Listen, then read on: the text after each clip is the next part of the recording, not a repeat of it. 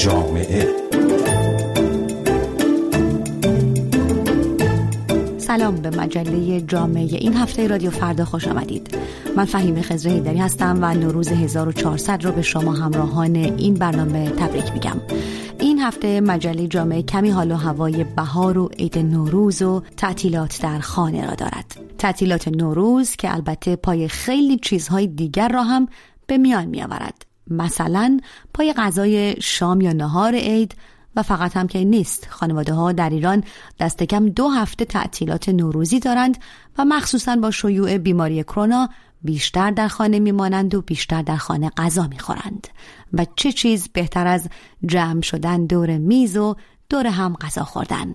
اینجاست که نقش مهم و مرکزی آشپزخانه در تعطیلات و نوروز برجسته می شود از پریس رضایی سرآشپز شیرینی پزی در کالیفرنیا بشنویم. آشپزخونه به عنوان کانون اصلی خونه از دید من دست کم نقش خیلی بزرگی داره توی تعطیلاتی که همراه با جشن هستن. حتی مثلا تعطیلی که همراه با جشن نیست مثلا مثل جمعه ها. مثل نهار جمعه همیشه برای خودش یه کتگوری خاصه توی اکثر خونه ها. بهش بیشتر پرداخته میشه. شاید روزی که همه هستن دور و به همین دلیلم اون چند روز تعطیلی نوروز یه فرصت خیلی خیلی خوبی هستش برای اینکه ما بتونیم همه اعضای خانواده رو به نظر من به نوعی درگیر کار آشپزی بکنیم اما در بیشتر خانواده های ایرانی چه اتفاقی میافتد؟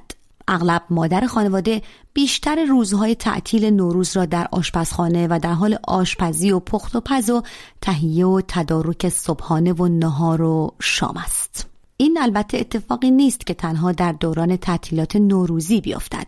آسیه امینی فعال حقوق زنان فکر می‌کنم در فرهنگ خیلی از خانه های ایرانی هست که پروسه غذا درست کردن واقعا یک پروسه است. یعنی شما به اندازه یک کارمند تمام وقتی که صبح تا بعد از ظهر میره سر کار شما برنامه پخت و پز غذا دارین از صبح تا شام. یعنی شاید بیشتر از یک کارمند کارمند تمام وقت. هم غذاهای ما غذاهای سخت و طولانی هست و دیرپزه هم شاید زمان در گذشته مثلا نه شما زود پزی داشتین نه آرام پزی داشتین که بذارین خودش بپزه. شما باید با همون امکاناتی که داشتید و با اون تعمی که از شما انتظار می‌رفت زمان زیادی رو طی می‌کردین برای اینکه نهار بپزین بعد شام بپزین و در واقع یک سرویس کامل کارمندی بود. بدون اینکه شاید به عنوان یک سرویس کارمندی دیده بشه. با این حال تعطیلات طولانی و بودن همه اعضای خانواده در خانه برای دو هفته می تواند این کار تمام وقت را حتی فشرده تر هم بکند و اغلب فشار بیشتری به زنان خانواده بیاورد. پریس رضایی من هیچ وقت موافق نیستم با اینکه یک نفر بپزه بقیه مهمون دور سفره باشن. من دوست دارم آدما توی پخت و پز شریک باشن. دوست دارم هر کسی بگه که چی می‌خواد بدونه که چیزی که می‌خواد موادش از کجا تهیه میشه چطوری تهیه میشه. خودش وایس هویج پوست بگیره یا قرار دوست داره که هویج تنوری بخوره. سیب زمینی سرخ کردن دوست دارین؟ به نظر من خب خیلی خوبه که همه دور هم وایسن سیب زمینی رو پوست بگیرن یا یکی پوست بگیره خردش کنه یه نفر بعدی بپزه. من این مشارکت تو آشپزخونه رو خیلی دوست دارم. و ناهید کشاورز روانشناس؟ اگه شما دقت کنین در بیشتر کشورها آشپزخونه خیلی جای مهمیه توی خونه. در واقع میگن قلب خونه است اونجا.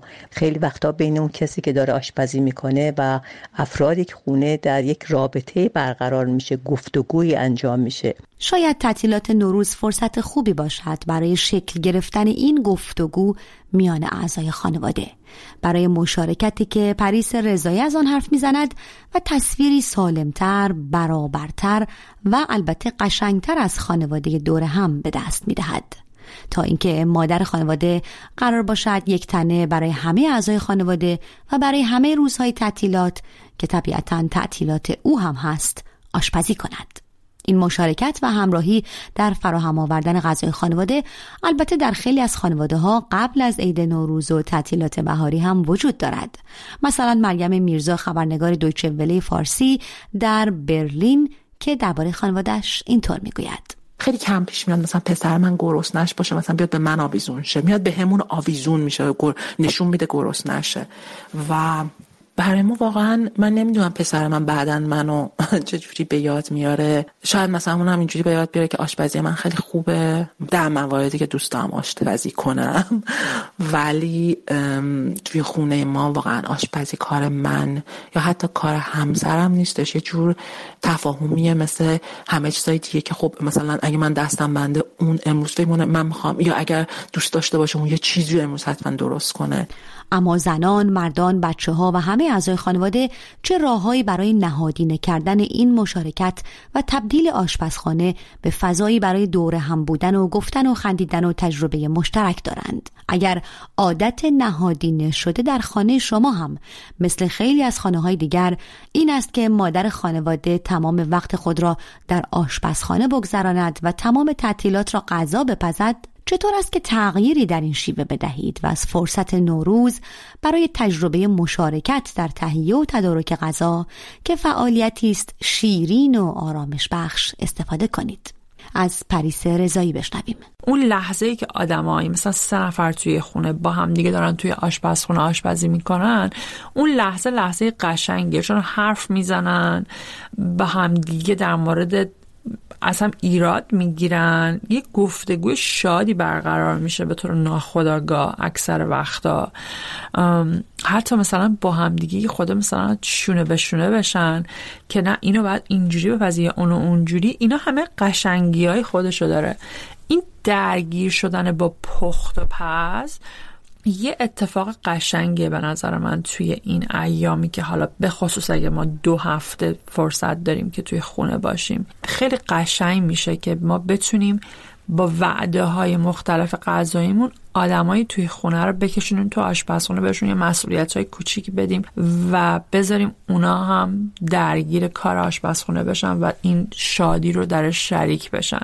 او راهکارهایی برای خوشگذرانی های کوچک در آشپزخانه هین انجام کارها شستن ظرفها و آماده کردن دست جمعی غذا پیشنهاد می‌دهد. من وقتی که اعضای خانواده رو میکشونم تو آشپزخونه که البته همیشه خودشون هم با اشتیاق میان مثلا یه خود نخود فرنگی می‌گیرم. این نخود فرنگی تا ما داریم غذا رو درست می‌کنیم یه خود آب جوش میاد. به پسرم میگم اینو بپز. در عرض چند, چند دقیقه حاضر میشه. اینو میپزی آبکش می‌کنیم یه خرده تو کره تفتش میدیم یه کوچولو پنیر پارمیژان روش میریزیم و یه خرده نمک ببخشید فلفل سیاه. بعد اینو همونجا که داریم کار می‌کنیم قاشق قاشق هر کسی توی پیاله کوچولو می‌خوره. انقدر مزه میده انقدر میچسبه به آدم. قشنگ مثل یه appetizer برای اینکه حالا برای غذای اصلی که هممون داریم حالا براش زحمت می‌کشیم رفتار می‌کنه. یعنی تازه اشتهامون رو میاره بالا. خیلی مزه میده. یهو معنای شام خوردن معنای غذا خوردن رو تغییر میده. به نظرم اگه از این کارا نمی‌کنین امتحانش بکنین. ببینید که چقدر یهو یه مومنت های شادی رو براتون به وجود میاره. لحظه های مشترک عادت های مشترک. قشنگی های مشترک براتون به وجود میاره. آنتونی گیدنز جامعه شناس مشهور بریتانیایی کار خانگی را در بیشتر جوامع کاری بیمزد توصیف کرده است که بدون پرداخت مستقیم و خارج از حوزه یک شغل خاص انجام می‌گیرد. اغلب زنان این کار را بر عهده دارند و نه تنها دستمزدی بابت ساعات طولانی کار در خانه و آشپزخانه دریافت نمی کنند بلکه گاه حتی ارزش کارشان هم به چشم نمی آید و سپاس و ستایش کافی دریافت نمی کنند. در ایران از کتاب های درسی گرفته تا فیلم و سریال ها و تبلیغات تلویزیونی همه در باز تولید و تثبیت نگاه جنسیتی به کارهای خانه و از جمله آشپزی نقش بازی می کنند و ای بسا تعطیلات نوروز و فراغت و دور هم بودن همه اعضای خانواده در این دوران بهترین زمان برای تمرین مشارکت در خانواده و جایگزین کردن کلیشه های جنسیتی با برابری و همراهی باشد. ارزش هایی که می تواند اعضای خانواده را به هم نزدیکتر کند. خاص در بهار. من فهیم خزر دری هستم. خیلی سپاسگزارم که در اولین مجله جامعه رادیو فردا در سال 1400 هم با من همراه بودید. خدا نگهدار تا هفته بعد.